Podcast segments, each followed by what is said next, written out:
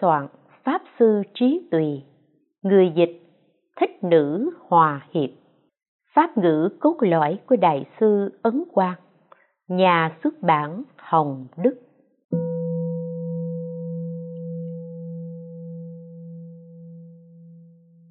Chương 7 Khai thị về luân thường đạo đức. Hai La Mã, Tránh tà giữ thành. Một chân thành chí kính. Phật pháp vốn vi diệu, cốt ở lòng chí thành. Phật pháp vốn vi diệu, cốt ở lòng chân thành. Nếu ông có thể trước sau đều giữ sự chân thành, thì càng không có gì để nói cả. Bàn nói huyền diệu cao siêu búa mây ở cửa miệng, mong cầu thần thông những thứ đó nên vứt ra ngoài biển đông. Bản thân mới có thể được lợi ích thật sự. Tam biên thượng, thư trả lời cư sĩ châu bá tụ lợi ích chân thật của phật pháp phải có sự chí thành mới đạt được. Bất luận là niệm phật hay xem kinh đều phải chí thành, cung kính. Tuyệt đối không để, không thể học theo kẻ tự cho mình là viên dung. Không chấp trước, nếu không thì sẽ chẳng kiên nể gì cả, trở thành bè phái ma quỷ cuồng vọng. Tam biên hạ, thư trả lời phật học xã ở phước châu. Chỉ quý tâm chân thành, kỵ nhất là giả dối. Người muốn sửa lỗi hướng thiện và tu tập tịnh nghiệp chỉ quý ở chỗ chân thành, kỵ nhất là giả dối. Không thể bên ngoài dương danh hành thiện tu hành, mà trong tâm lại không hết lòng, không dung thứ. Cử bá ngọc đến năm 50 tuổi, mới biết được lỗi lầm của năm 49 tuổi. Như thế mới có thể bắt chước thánh hiền học Phật, học tổ là vị công thần danh giáo, đạo đức chuẩn mực nhà nho, là đệ tử chân thật của như lai. Đương nhiên, không luận bàn dựa vào người tăng kẻ tục, người nghèo khó, kẻ hiền đạt được. Tăng quảng thượng, thư gửi cư sĩ lâm chi phần ở thái thuận, thư thứ nhất. Chí thành đến tột đỉnh, bỗng nhiên sẽ thông suốt các pháp thế gian và xuất thế gian, thấy đều lấy sự chí thành làm gốc. Những người tu hành phật pháp thì càng phải chí thành. Chỉ cần thành tâm thì nghiệp chướng tiêu trừ, căn lành tăng trưởng. Khi tụng kinh, phải dứt suy nghĩ, quên duyên bên ngoài, nhất tâm tịnh niệm, như đối trước tôn dung bậc thánh lắng nghe âm thanh tròn đầy của phật, không dám có ý lười biếng sơ xuất lâu ngày, tự nhiên ngầm thông phật trí, thầm hợp diệu đạo. Tợ như mùa xuân vừa đến thì băng cứng tự nhiên sẽ tan. Chí thành đến tột đỉnh thì bỗng nhiên thông suốt. Đây là phương pháp vi diệu nhất để xem kinh niệm phật. Tục biên hạ viết lời tựa cho sách Di Đà Kinh của nữ sĩ Vương Tông Ý năm Dân Quốc 24 1935. Có một phần cung kính được một phần lợi ích. Tất cả kinh Phật và các sách xiển dương Phật Pháp, tất cả đều khiến người ta hướng đến điều tốt lành, tránh điều xấu xa, sửa đổi lỗi lầm hướng đến điều thiện, thấu rõ nhân quả ba thời. Nhận thức được phật tánh vốn có, ra khỏi biển sanh tử, vãng sanh về liên bang cực lạc. Người đọc kinh sách phải có tâm cảm ơn, có suy nghĩ khó gặp được, rửa tay sạch sẽ, lau bàn tinh tươm, giữ tâm cung kính, chí thành như đối trước phật trời như đích thân, thầy đến bên, thế thì tự thân đạt được lợi ích vô biên. Nếu không kiên nể, mặc ý khinh thường và cố chấp với cái nhìn hạn hẹp sanh tâm phỉ báng, thì tội lỗi ngập trời, quả báo khổ đau vô tận. Xin khuyên người đời nên xa lìa tội lỗi, cần cầu lợi ích, lìa khổ đau được an vui. Tam biên hạ đệ từ cho quyển nghi thức tụng niệm chùa linh nham sơn. Tôi thường nói, muốn đạt được lợi ích chân thật của phật pháp thì tìm cầu trong sự cung kính. Có một phần cung kính tức là tiêu trừ một phần nghiệp tội, tăng một phần phước huệ. Có mười phần cung kính thì tiêu trừ mười phần nghiệp tội, tăng mười phần phước huệ nếu không có chút cung kính, dù cho tụng kinh niệm phật cũng chẳng được chút lợi ích gì. Và trước mắt, phải chịu tội khinh thường, sau đó đọa vào ba đường ác, trải qua nhiều kiếp. Khi tội đó hết, sẽ nhờ nhân lành này lại được nghe pháp, tu đạo, ăn chay niệm phật, cầu sanh tây phương, giải thoát sanh tử nếu hiện đời hết lòng chân thành, chí kính, thì hiện đời có thể nương vào sức từ bi của phật mà đới nghiệp vãng sanh tây phương. Một khi được vãng sanh, thì siêu phàm nhập thánh, giải thoát sanh tử, vĩnh viễn lìa khỏi những khổ đau, chỉ thọ hưởng niềm vui. Tục biên thượng, thư khuyên nhủ người bắt đầu học phật ở quê tôi cách thực hành cung kính khác nhau về lý, sự. Dụng tâm, thì bất luận là hiền thánh hay người ngu, thảy đều cung kính, không sanh tâm cao ngạo. Trong hành sự thực tế, thì phải gần gũi người hiền, lìa xa người ngu, chọn lấy nét ưu việt, bỏ đi thói thấp kém. Như thế thì có thể tránh nhiễm điều xấu và tránh mắc phải sai lầm. Tăng hoàng thượng, thư trả lời một cư sĩ ở vĩnh gia, thư thứ 8 trú trì và chân tế là hai loại khác nhau. Phải biết trong phật pháp có hai hình thức khác nhau là trú trì pháp đạo và chỉ thẳng chân tế. Về phương diện phàm phu thì phải căn cứ theo luật nghi mà thực hành. Nếu không thì sẽ trở thành khinh thường phật pháp. Khinh thường phật pháp thì không thể khiến người tăng trưởng căn lành. Trong luật đã nói rõ việc này. Nếu người cầu pháp mà lễ nghi không cung kính thì không thể nói pháp cho họ. Huống gì người cầu quy y tam bảo. Đối với người thưa hỏi phật pháp, đương nhiên tôi không cố chấp chỉ có những người không khiêm nhường đến cầu quy y, thì tôi tuyệt đối không đồng ý. Không phải mong người ta cung kính để tự cao, mà muốn người ta sanh tâm kính tinh tam bảo sâu sắc thì mới được lợi ích chân thật. Dẫu là bậc pháp thân đại sĩ đã chứng thánh quả, mà thể hiện thân phàm phu thì vẫn làm theo nghi thức thế gian nếu thị hiện thân thánh nhân, thì hoàn toàn không tuân theo quy chuẩn nhất định nào. Chẳng hạn như trong kinh pháp hoa, bồ tát thường bất khinh lạy khắp tứ chúng mà thọ ký rằng, tôi chẳng dám khinh quý ngài quý ngài đều sẽ làm phật. Đến nỗi hàng tứ chúng dùng gậy gộc ngói đá, ném, đánh ngài. Ngài cũng tránh xa ra để lễ lại khen ngợi. Đây là quy tắc rộng lớn của bậc đại bồ tát. Chỉ thẳng chân tế, hạng phàm phu sao dám học đòi. Học đòi sẽ làm hư hoại đạo pháp, phạm lỗi rất lớn.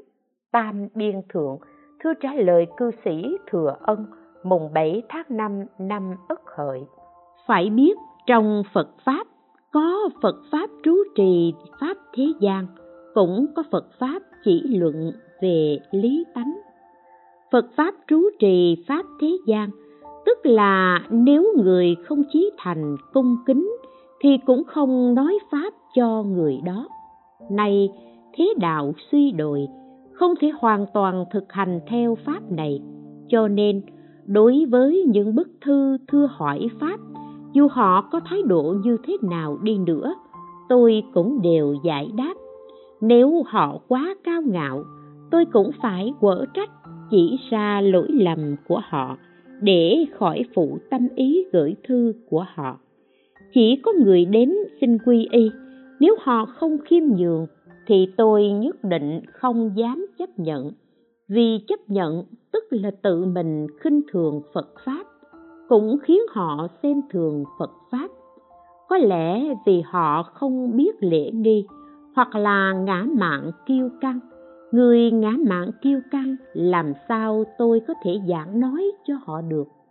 Người không biết lễ nghi thì phải giúp cho họ biết. Đây không phải là mong người ta cung kính, mà như vậy mới đúng là không dám khinh thường phật pháp và khinh thường người khác. Nếu không thể duy trì sự tôn quý của phật pháp như thế, vậy thì phật pháp không thể lưu truyền được. Phật pháp chỉ luận về lý tánh, pháp này không phải hạng phàm tăng hành trì được, chỉ có đại bồ tát hoặc là người không có trách nhiệm trú trì pháp đạo mới có thể hành trì được thì mới có lợi ích sâu xa. Nếu hạng phàm phu hành trì, thì sẽ phá hoại chánh pháp của như lai, tai hại rất lớn.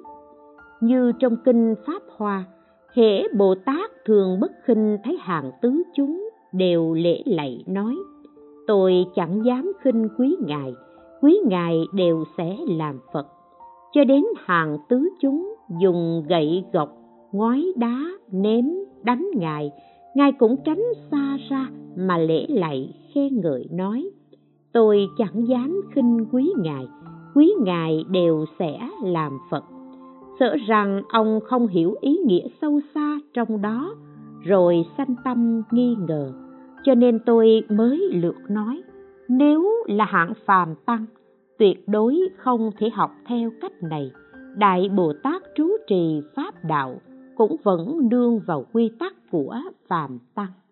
Như sư phụ của ngài tế điên là bậc cao tăng xuất chúng, nhưng vẫn chừng mực. Ngài tế điên không giữ thanh quy mà hiển bày đại thần thông. Nếu giữ thanh quy, cẩn trọng mà hiển lộ thần thông, thì không thể sống ở thế gian. Chỉ mượn cách tiên điên khùng khùng này để cho người ta nghi ngờ tin tưởng đang xen, dùng mật hạnh để giáo hóa, khiến người ta biết phật pháp là không thể nghĩ bàn để sanh tâm chánh tính. Người vô tri không biết xấu hổ ở đời. Học đòi theo ngài tế điên ăn thịt, uống rượu. Tại sao không học theo ngài ăn thứ chết nhả ra thứ sống chứ? Tại sao không học theo ngài uống rượu say nằm mấy ngày, mà trăm nghìn cây gỗ lớn trỗi từ dưới giếng lên, và uống rượu say mềm nhá ra vàng để thiếp vàng hết tượng phật trong điện. Sự việc không thể nghĩ bàn này, chỉ có một hạng người ấy làm thì không chứa ngại gì. Nếu người tu hành giữ quy củ cẩn trọng mà làm thì nhất định phải thị tịch ngay. Nếu không, người ta đều đến cầu học người đó, thì người đó không thể làm được việc gì cả. Tục biên thượng, thư trả lời cư sĩ dương huệ xương thư thứ ba. Hễ thờ cúng tượng phật, nên quán như phật thật. Thờ cúng tượng phật, bồ tát, tượng vẽ đều khắc đều được cả. Nhưng phải quán sát tượng này là phật thật, thì tự nhiên được phước đức, được trí tuệ. Nếu vẫn nhìn thấy tượng là giấy, gỗ, vân vân, thì sẽ giảm phước, tổn thọ, tam biên thượng. Thư trả lời cư sĩ thẩm thọ nhân. Tượng phật bằng đất, khắc gỗ, nên cung kính như phật thật cung kính đến cùng cực có thể thành phật, huống gì những việc khác? Tam biên thượng, thư trả lời cư sĩ lý quốc hương, thư thứ hai. Không thể lễ lạy xá lợi, không thể thân cận học hỏi trong chốn tùng lâm. Có gì thiếu sót chứ? Nếu nhìn thấy tượng phật, liền quán tưởng là phật thật, thấy kinh phật lời tổ liền nghĩ phật. Tổ đang dạy bảo mình, cần phải cung kính, không lười biếng, không coi thường. Thế thì suốt ngày thấy phật, suốt ngày thân cận học hỏi chư phật, bồ tát, tổ sư, thiện tri thức, tăng quảng thượng thư gửi cư sĩ tạ dung thoát. Nếu mắc tội khinh dờn, không thể tưởng tượng được pháp niệm phật là pháp môn đơn giản nhất, dễ dàng nhất, rộng nhất, lớn nhất, phải khẩn thiết chí thành mới có thể cảm ứng đạo giao thì hiện đời bản thân được lợi ích chân thật của việc niệm phật. Nếu lười biếng buông thả, không chút kính sợ, dù là trồng nhân xa, thời vị lai được độ mà tội khinh thường không thể tưởng tượng được. Giả sử được sanh vào người trời, nhưng cũng khó dự vào sanh về tịnh độ, tham dự vào thánh chúng của hội liên trì. Thế nên, đối với tượng phật, nên coi là phật thật, không thể xem là đất gỗ đồng sắt. Kinh điển là vị thầy của chư phật ba thời xá lợi pháp thân như lai cũng xem là phật thật, không thể coi là giấy mực. Khi đối diện với kinh tượng phải như bậc trung thần thờ thánh chủ, như người con hiếu đọc di chúc của cha mẹ. Nếu làm được như thế, thì không nghiệp chướng nào mà chẳng tiêu trừ, không có phước huệ nào mà không đầy đủ. Tăng quảng thượng thư trả lời cư sĩ đặng bá thành, thư thứ nhất. Người xưa tu hành đều có thể chứng đạo. Người thời này tu hành, ít thấy ai được minh tâm. Đây phải chăng là do căn cơ không giống nhau? Có lẽ xưa nay do sự bất đồng về thái độ kính trọng hay cao ngạo gây nên. Xem qua những truyền ký cao nhân nhiều đời đều thấy quý ngài xem kinh tượng như là phật sống. Sự cung kính và thận trọng của quý ngài đến nỗi như bậc trung thần thờ vua chúa. Người con hiếu học, đọc di chúc cũng không làm sao có thể tương tự được một hai phần. Bởi lòng cung kính đến tột đỉnh nên có thể đoạn hoặc chứng chân. Siêu phàm nhập thánh xem nhị tổ huệ khả đứng trong tuyết cầu pháp, như du thố dương thời đứng trong tuyết hầu thầy, thì có thể hiểu được phong cách của người xưa. Ngày nay, người ta nhìn tượng phật như đất gỗ, thấy kinh như giấy cũ. Giả sử có tính tâm, đọc tụng, thọ trì, nhưng cũng chẳng qua là nhanh mồm lẹ miệng mà thôi có lợi ích chân thật nào mà bàn chứ?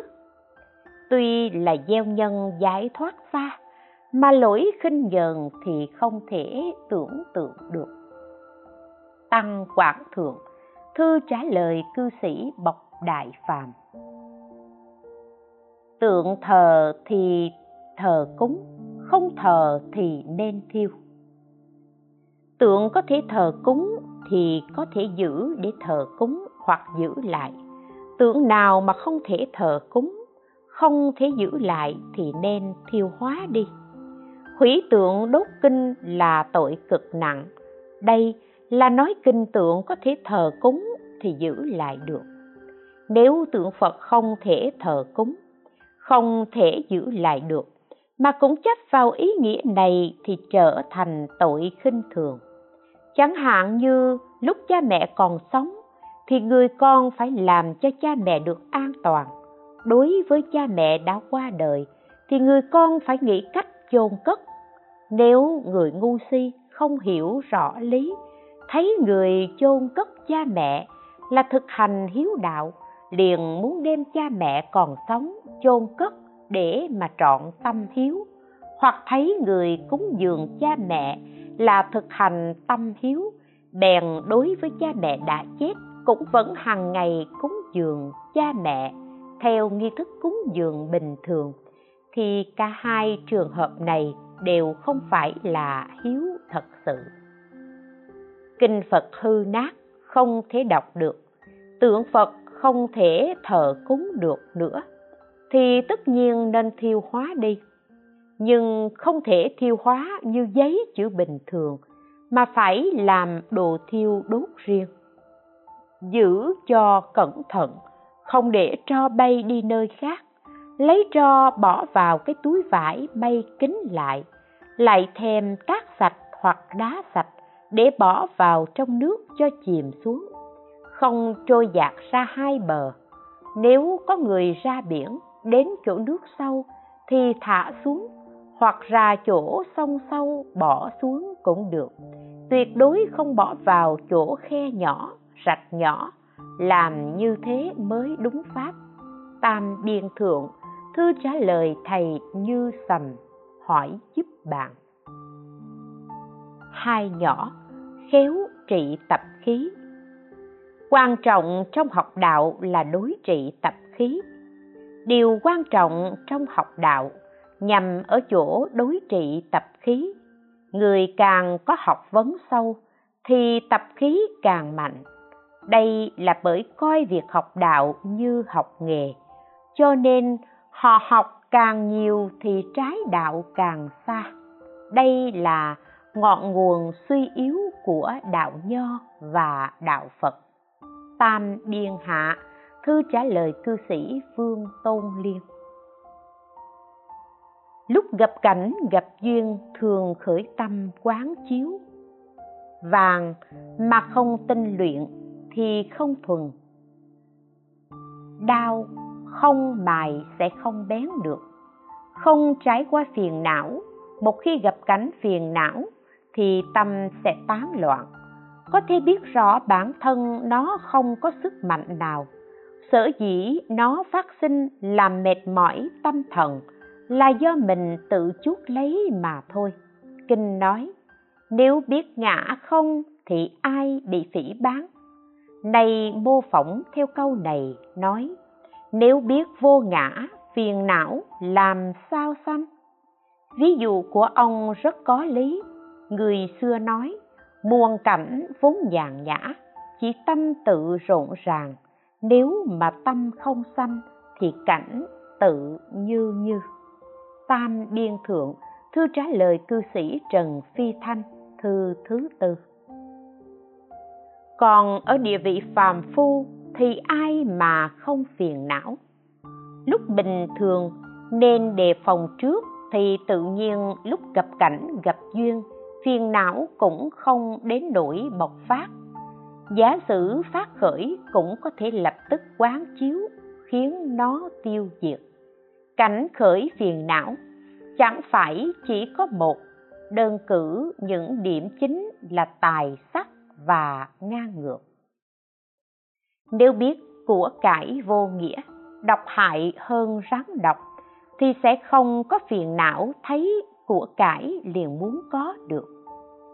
Tạo thuận tiện cho người, suy cho cùng, cũng là tạo thuận tiện cho chính mình. Nếu suy nghĩ được như vậy, thì khi người ta túm quẩn, hoạn nạn đến cầu giúp ông sẽ không có phiền não tiếc nuối mà sẵn sàng giúp đỡ họ. Sắc đẹp, dù rằng đối diện với nhan sắc như hoa, như ngọc, cũng giữ tâm coi như người chị, người em. Dù thấy kỹ nữ cũng nên nghĩ như vậy. Sanh tâm thương xót, sanh tâm độ thoát thì sẽ không có phiền não thấy sắc đẹp mà động lòng ham muốn vợ chồng kính nhau như khách, coi thê thiếp như là ân nhân giúp mình nối dõi. Không dám coi là món đồ để thỏa mãn nhục dục, thì sẽ không có phiền não chạy theo sắc dục mà hại thân và không thể dạy vợ con nên người. Dạy bảo con cái ngay từ khi nhỏ thì sẽ không có phiền não, con cái ngỗ nghịch cha mẹ làm bại hoại đề nếp gia đình. Còn đối với cái ngang ngược thì nên sanh tâm thương xót. Thương xót họ vô tri, không so đo. Lại nghĩ bản thân đời trước từng làm hại họ, nay vì nguyên nhân đó mà trả món nợ xưa, sanh tâm hoan hỷ thì sẽ không có phiền não ngang ngược, báo thù. Những điều đã nói ở trên là cho những người sơ cơ. Nếu là bậc đại sĩ tu lâu, có thể hiểu ngã không thì phiền não vô tận, thảy hóa thành đại quang minh tạng. Chẳng hạn như đau do mài mà sắc bén, vàng do tinh luyện mà thuần. Hoa sen được vuông bồi bởi buồn nhơ mà được thanh tịnh sáng trong. Cảnh vốn không có tự tánh tồn tại hay lợi ích là do con người, ba nghiệp, thân, khẩu, ý, vốn oai nghi, đi đứng nằm ngồi nên tuân thủ bốn không của nhan uyên. Tu ngũ giới thập thiện thì phải bắt trước ba phạm tinh của tăng tử. Tuy căn nhà tối tâm không có ai nhìn thấy, nhưng trời đất quỷ thần đều biết rõ ý niệm mới chớm nảy tiềm ẩn. Nhỏ bé thì tội phước đã phán định rõ ràng. Nếu có thể tu hành phản tỉnh như thế, thì sẽ thấy mọi cử động đều là thiện, đều, điều ác không thể phát sinh được. Tăng quảng thượng, thư trả lời cư sĩ cao thiệu lân, thư thứ tư. Trong thư, ông nói rằng, việc đời trói buộc không thể thoát ra được. Nhưng nếu ngay trong sự trói buộc đó mà có thể không bị xoay chuyển, thì sự trói buộc đó càng trở thành sự giải thoát. Giống như chiếc gương chiếu cảnh tượng, cảnh đến không cự tuyệt, cảnh đi không lưu giữ.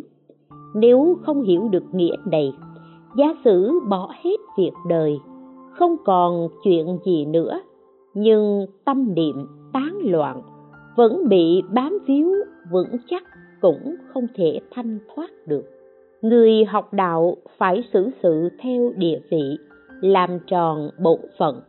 Như thế thì suốt ngày việc thế tục ràng buộc, nhưng suốt ngày tiêu dao ngoài việc.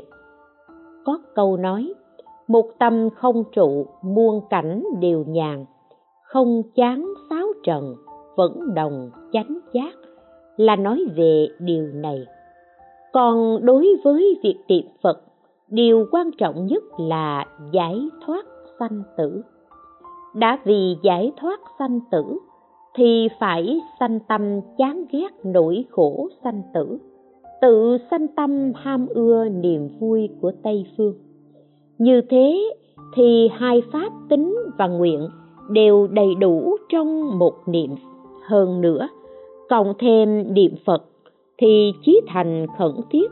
Như con nhớ mẹ, thì cả ba pháp phật lực, pháp lực, tự tâm tính nguyện, công đức lực đều hiển lộ tròn đầy, cũng như mặt trời rực rỡ ở trên không.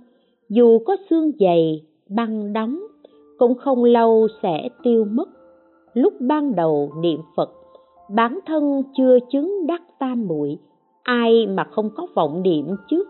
Chỗ đáng quý là tâm thường quan sát, không bị vọng tưởng xoay chuyển. Tăng quảng thượng, thư trả lời hai cư sĩ từ ngạn như và từ giật như. Bệnh tức là thuốc hay, bế tắc thành hanh thông. Ở địa vị phàm phu thì không thể không có bệnh được, cũng không thể bỏ mặt không chữa trị cách chữa trị ít tốn sức nhất, được lợi ích nhất là ở chỗ coi bệnh là thuốc. Coi bệnh là thuốc thì bệnh sẽ không làm mỏi mệt. Còn như căn bệnh thương yêu con cái thì rất khó bỏ được. Tuy nhiên, cũng có thể lấy tình thương này làm gốc. Mong muốn khiến cho con cái sống là bậc chấn chánh nhân, chết sanh về tịnh độ tình thương này là dùng phàm tình thế gian để thành tựu quả thánh xuất thế gian. Tăng quảng thượng, thư trả lời một cư sĩ ở vĩnh gia, thư thứ chín. Theo như thư đã nhận, tôi biết rằng ông không bỏ tịnh nghiệp thật là đáng ca ngợi và biết thân tâm ông rất bất an, là gặp cảnh không tốt nên dẫn đến bất an sao? Hay do bệnh tật triền miên nên bất an. Nếu gặp cảnh không tốt thì nên lùi một bước để chiêm nghiệm, thử ngẫm nghĩ mà xem. Tuy số người hơn ta rất nhiều, song số người không bằng ta cũng không hề ít. Ta không bị đói, bị lạnh thì sao phải đi hâm mộ người đại phú, đại quý chứ? Chỉ cần vui với trời biết bổn phận thì gặp cảnh nào cũng an vui. Như thế là có thể chuyển phiền não thành bồ đề. Vậy sao không thể chuyển lo âu thành an lạc? Nếu bệnh tật triền miên thì ông phải thật sự nghĩ rằng sắc thân là gốc khổ để sanh sự nhàm chán, dốc sức tu tịnh nghiệp để cầu nguyện vãng sanh chư phật lấy khổ đau làm thầy nên thành phật đạo. Chúng ta phải coi bệnh là thuốc để mau chóng cầu xuất ly. Phải biết rằng, phàm phu đầy rẫy phiền não. Nếu không có những nỗi khổ nghèo nàn, bệnh tật, vân vân, thì ai mà không suốt ngày rong ruổi trong chốn thanh sắc danh lợi chứ? Trong lúc đắc ý lẫy lừng, thì ai chịu quay đầu nghĩ đến chuyện bị chìm đắm trong thời vị lai? Mạnh tử nói, thế nên trời sắp giao trọng trách cho một người nào đó, thì nhất định trước tiên phải khiến cho tâm trí bị dày vò, khiến cho gân cốt mỏi mệt, thân thể bụng dạ chịu đói khát khiến cho toàn thân khốn khổ rã rời, khiến cho hành vi của họ luôn gặp phải những rắc rối, quấy nhiễu. Như thế càng có thể khiến cho tâm họ bị chấn động, khiến cho tính cách họ càng thêm vững chãi, từ đó tăng thêm năng lực mà họ thiếu sót. Cho nên biết trời muốn thành tựu người thì thường tạo nên những nghịch cảnh và con người kính trời thì thuận theo là được rồi. Xong, trọng trách mà mạnh tử nói là tước vị của thế gian. Vậy còn phải lo lắng vất vả như thế mới không phụ lòng trời. Huống gì chúng ta là phàm phu tầm thường, mong muốn trên thì gánh vác đạo giác ngộ của bậc pháp vương, dưới thì giáo hóa chúng sanh trong pháp giới. Nếu không có chút dày vò, vì nghèo khó, bệnh tật, thì hoặc nghiệp ngày càng mãnh liệt, tịnh nghiệp, khó mà thành tựu được. Mê mờ bản tâm, mãi chìm đắm trong đường ác, suốt thời vị lai không có kỳ hạn ra khỏi. Cổ đức nói, chán trái một phen xương lạnh bút hoa mai đâu nở thơm ngát hương. Đúng là ý này. Chỉ chí tâm niệm phật để tiêu nghiệp cũ, tuyệt đối không thể khởi tâm bực bội, oán trời trách người, mà cho rằng nhân quả hư giả, phật pháp không linh. Phải biết, chúng ta từ vô thủy đến nay đã tạo vô lượng vô biên nghiệp ác. Kinh hoa nghiêm nói giả sử ác nghiệp có hình tướng, thì mười phương hư không cũng không thể dung chứa. Huống gì chúng ta tu trì hời hợt, qua loa mà có thể tiêu hết nghiệp sao? Bởi vậy, phật thích ca mâu ni và phật a di đà là hai vị giáo chủ của hai cõi. Nghĩ đến chúng sanh, không có sức để đoạn trừ hoặc nên đặc biệt mở ra pháp môn nương vào từ lực của phật để được đới nghiệp vãng sanh. Lòng từ bi vĩ đại đó, dù cho trời đất, cha mẹ cũng không thể sánh bằng. Một phần trong hàng hà xa chỉ nên phát tâm hộ thẹn, phát tâm sám hối thì tự nhiên được phật gia trì, tiêu nghiệp, thân an, tăng quảng thượng thư trả lời cư sĩ đặng bá thành, thư thứ nhất. Thọ yểu túng quẩn thông, không nên quá lo lắng. Có người sống ở thế gian thì sống thọ, chết yểu, túng quẩn, hanh thông, đều do nhân đời trước tạo nên. Có người đại thiện hay đại ác, cũng có người chuyển họa thành phước, chuyển phước thành họa, nhiều loại khác nhau cho nên thánh hiền đều chú trọng đến việc tu trì. Phật pháp cũng chú trọng đến việc sám hối. Nếu có thể sám hối tội lỗi trước đây, tu tạo công đức, thì tất cả sự thọ dụng đều không phải do nghiệp cũ tạo nên. Hãy xem kỹ thiên lập mệnh của viên liễu phàm thì sẽ hiểu rõ. Chẳng những họa phước thay đổi do mình ngay đến các phàm phu hay thánh nhân cũng do sự tu trì mà thay đổi. Hiểu được điều này thì phải dốc sức vào một pháp làm thánh nhân thoát sanh tử. Nếu không, cho dù người đại hiếu, tôn kính cha mẹ, hiếu dưỡng nhất thế gian đi nữa, hay giàu sang, học vấn hơn người cũng chỉ là tướng giả huyễn, phù hoa không thực hiện ra trong mộng mà thôi. Sau khi tỉnh mộng, thì còn có vết tích thật nào để nắm bắt không? Thế thì, nào là công danh, con cái, học vấn, danh dự, rốt cuộc chẳng liên quan gì đến việc sanh tử cả. Mong các vị có thể chí thành niệm phật, niệm bồ tát quán thế âm. Còn việc có con cái hay không, đừng nên bận lòng tam biên thượng, thư trả lời cư sĩ diệp chỉ phân, thư thứ nhất. Hãy khiêm tốn, tu dưỡng, chớ ỷ giỏi, khinh người.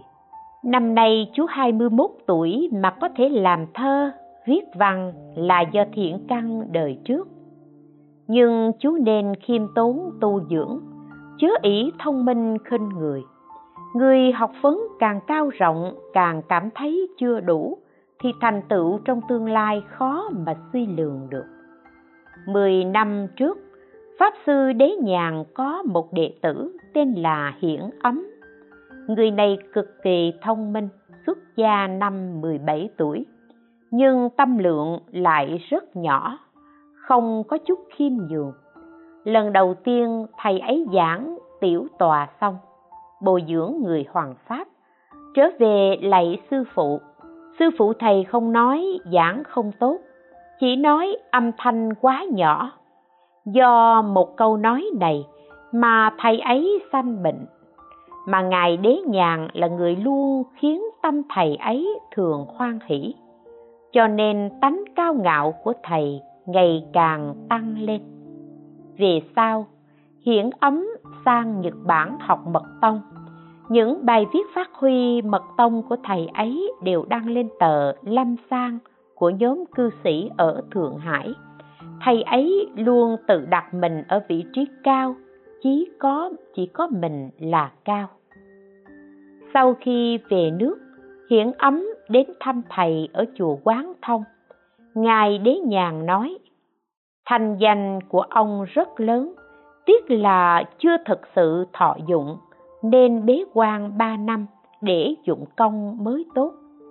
Hiển ấm vừa nghe lời này thì như dao cứa vào tim. Ngày hôm đó liền sanh bệnh. Ngày hôm sau, thầy ấy mang thân bệnh đến chỗ nhóm cư sĩ ở thượng hải ở. Hơn một năm thì mất.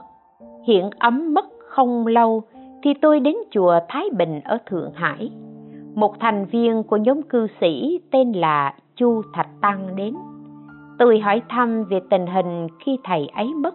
Ông chu thạch tăng nói mơ mơ hồ hồ phật cũng không biết niệm chú cũng không biết tụng. Đây chính là đại pháp sư hiển mật viên thông. Không tự lượng sức tự ý vào tuệ căn đời trước mới 22, 23 tuổi đã chết yểu, thành con ma hồ đồ. Đây chẳng phải là quá bi thương sao? Giá như hiện ấm có thể không tự cao, khiêm tốn, tu dưỡng, thì học giả các nơi chưa chắc vượt hơn được thầy ấy. Tôi thương xót hiện ấm, chết vì nguyên nhân này. Chú nên coi vết xe đổ đó mà làm một bài học. Tục biên thượng, thư trả lời cư sĩ Du Hữu Duy, năm Dân Quốc 26, 1937. Thông minh có hàm dưỡng sẽ trở thành pháp khí. Tọa hạ có túc căn sâu dày, thông minh hơn người. Chẳng mấy năm mà thầy đều thông đạt cả thiền tông, giáo tông, mật tông chi tiết là tôi tuổi đã cao nên không thể học được những gì từ thầy chỉ mong từ đây thầy chân tu thật chứng, thì hai tông thiên thai và mật giáo đều được chấn hưng. Nhưng hiện tại tuổi thầy còn trẻ, hãy nên ẩn tu gấp. Đợi đến khi công phu hàm dưỡng sâu mới ra hoàng pháp, thì lợi ích rất lớn lao.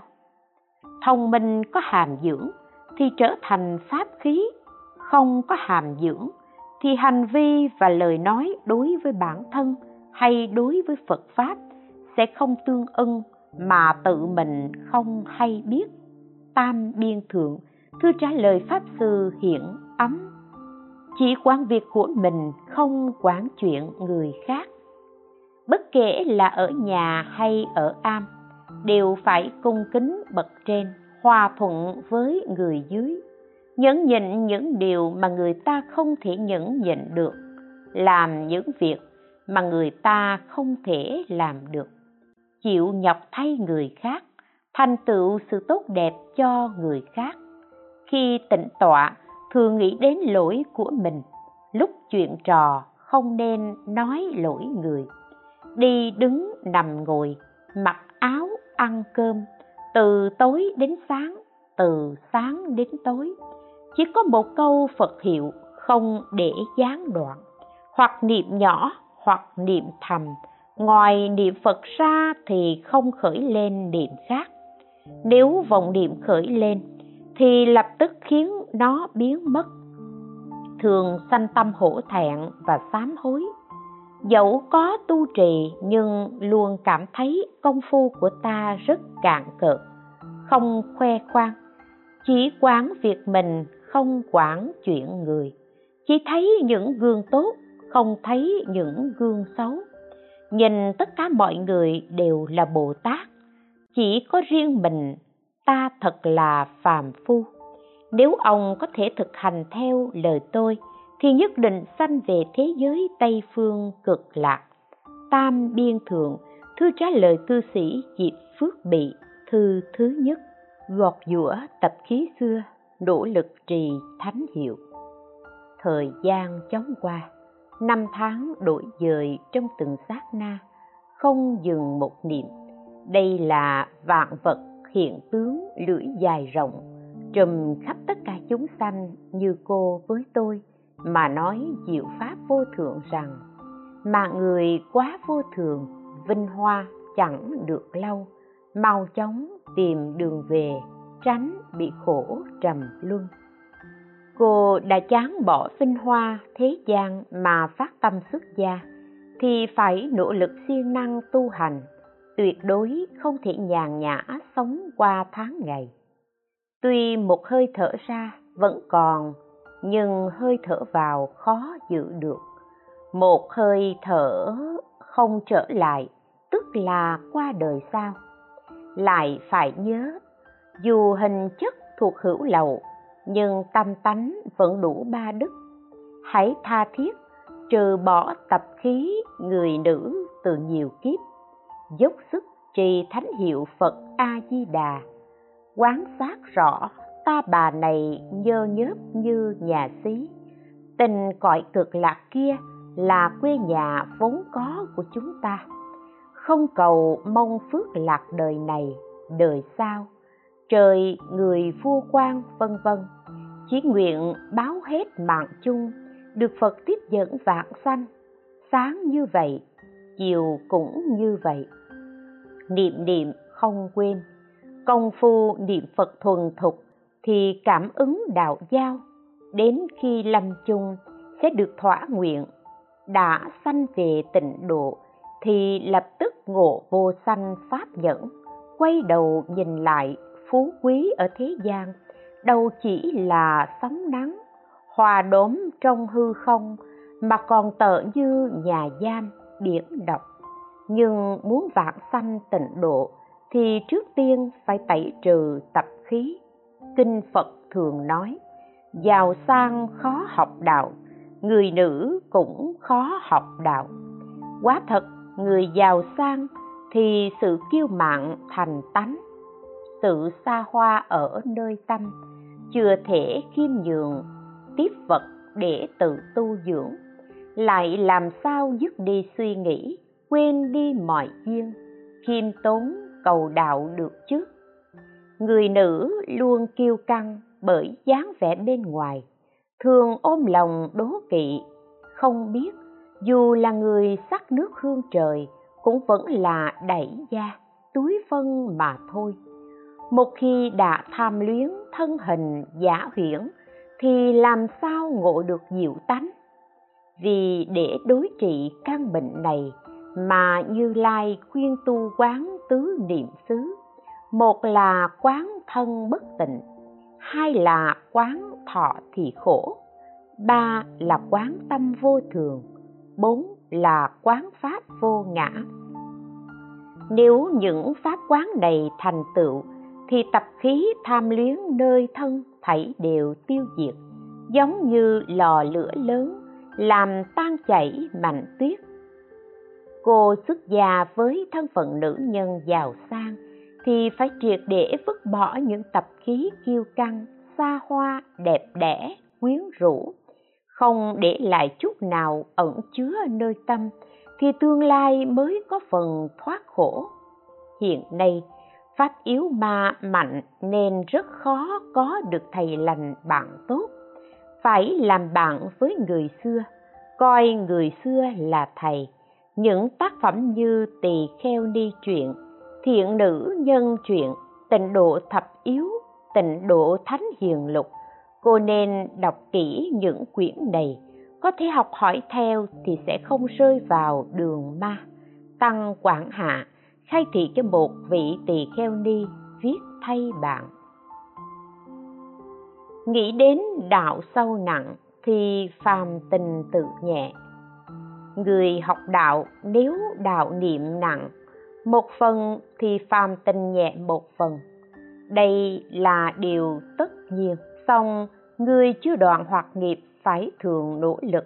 Nếu buông lung thì bệnh cũ nhất định tái phát người đoạn trừ sạch kiến hoặc và tư hoặc thì mới mặc sức bay nhảy, không cần phải bó buộc, nhiếp trì làm gì nữa.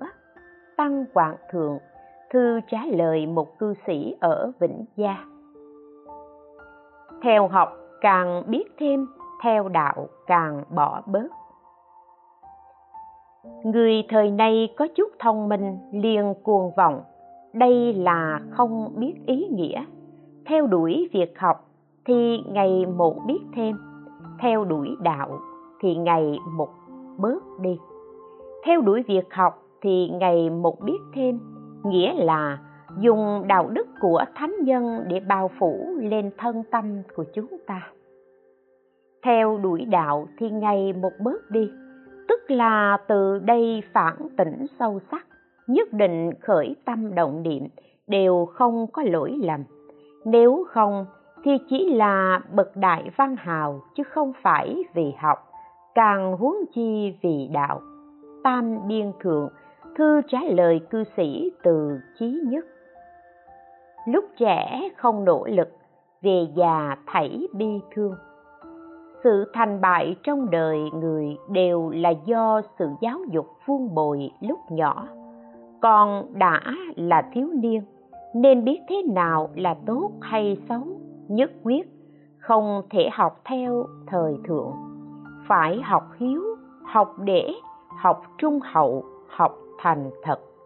Lúc còn trẻ tuổi, tinh thần và sức lực cường tráng, thì nên phải nỗ lực đọc sách. Đọc sách thì phải suy nghĩ những điều nó trong đó mà thực hành theo. Chứ không phải đọc rồi là xong. Những gì nói trong sách có thể là không dễ lãnh hội. Song, âm chức văn, cảm ứng thiên vân vân đều nói thẳng, dễ lãnh hội, nên phải thường đọc, thường suy ngẫm, sửa đổi lỗi lầm để hướng thiện. Lúc rảnh rỗi thì nên niệm phật a di đà và bồ tát quán thế âm để tiêu trừ nghiệp chướng, tăng phước huệ. Không nên cho rằng như thế là vất vả. Lời người xưa nói, lúc trẻ không nỗ lực, về già thấy bi thương. Lúc này, nếu để thời gian luống qua, thì sau này dù có nỗ lực cũng khó mà thành tựu được. Vì lẽ, tuổi trẻ đã qua, trí nhớ suy giảm nên dù bỏ ra nhiều công sức để học, nhưng hiệu quả vẫn kém. Thứ nhất là phải làm người tốt trước, thấy người hiền nghĩ muốn bằng họ, thấy người không hiền thì phản tỉnh nơi tâm.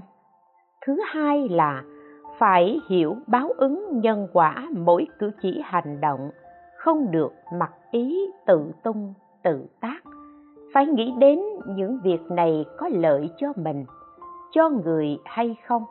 Không chỉ làm những việc như thế, mà ngay cả giấy tâm động niệm cũng phải như thế.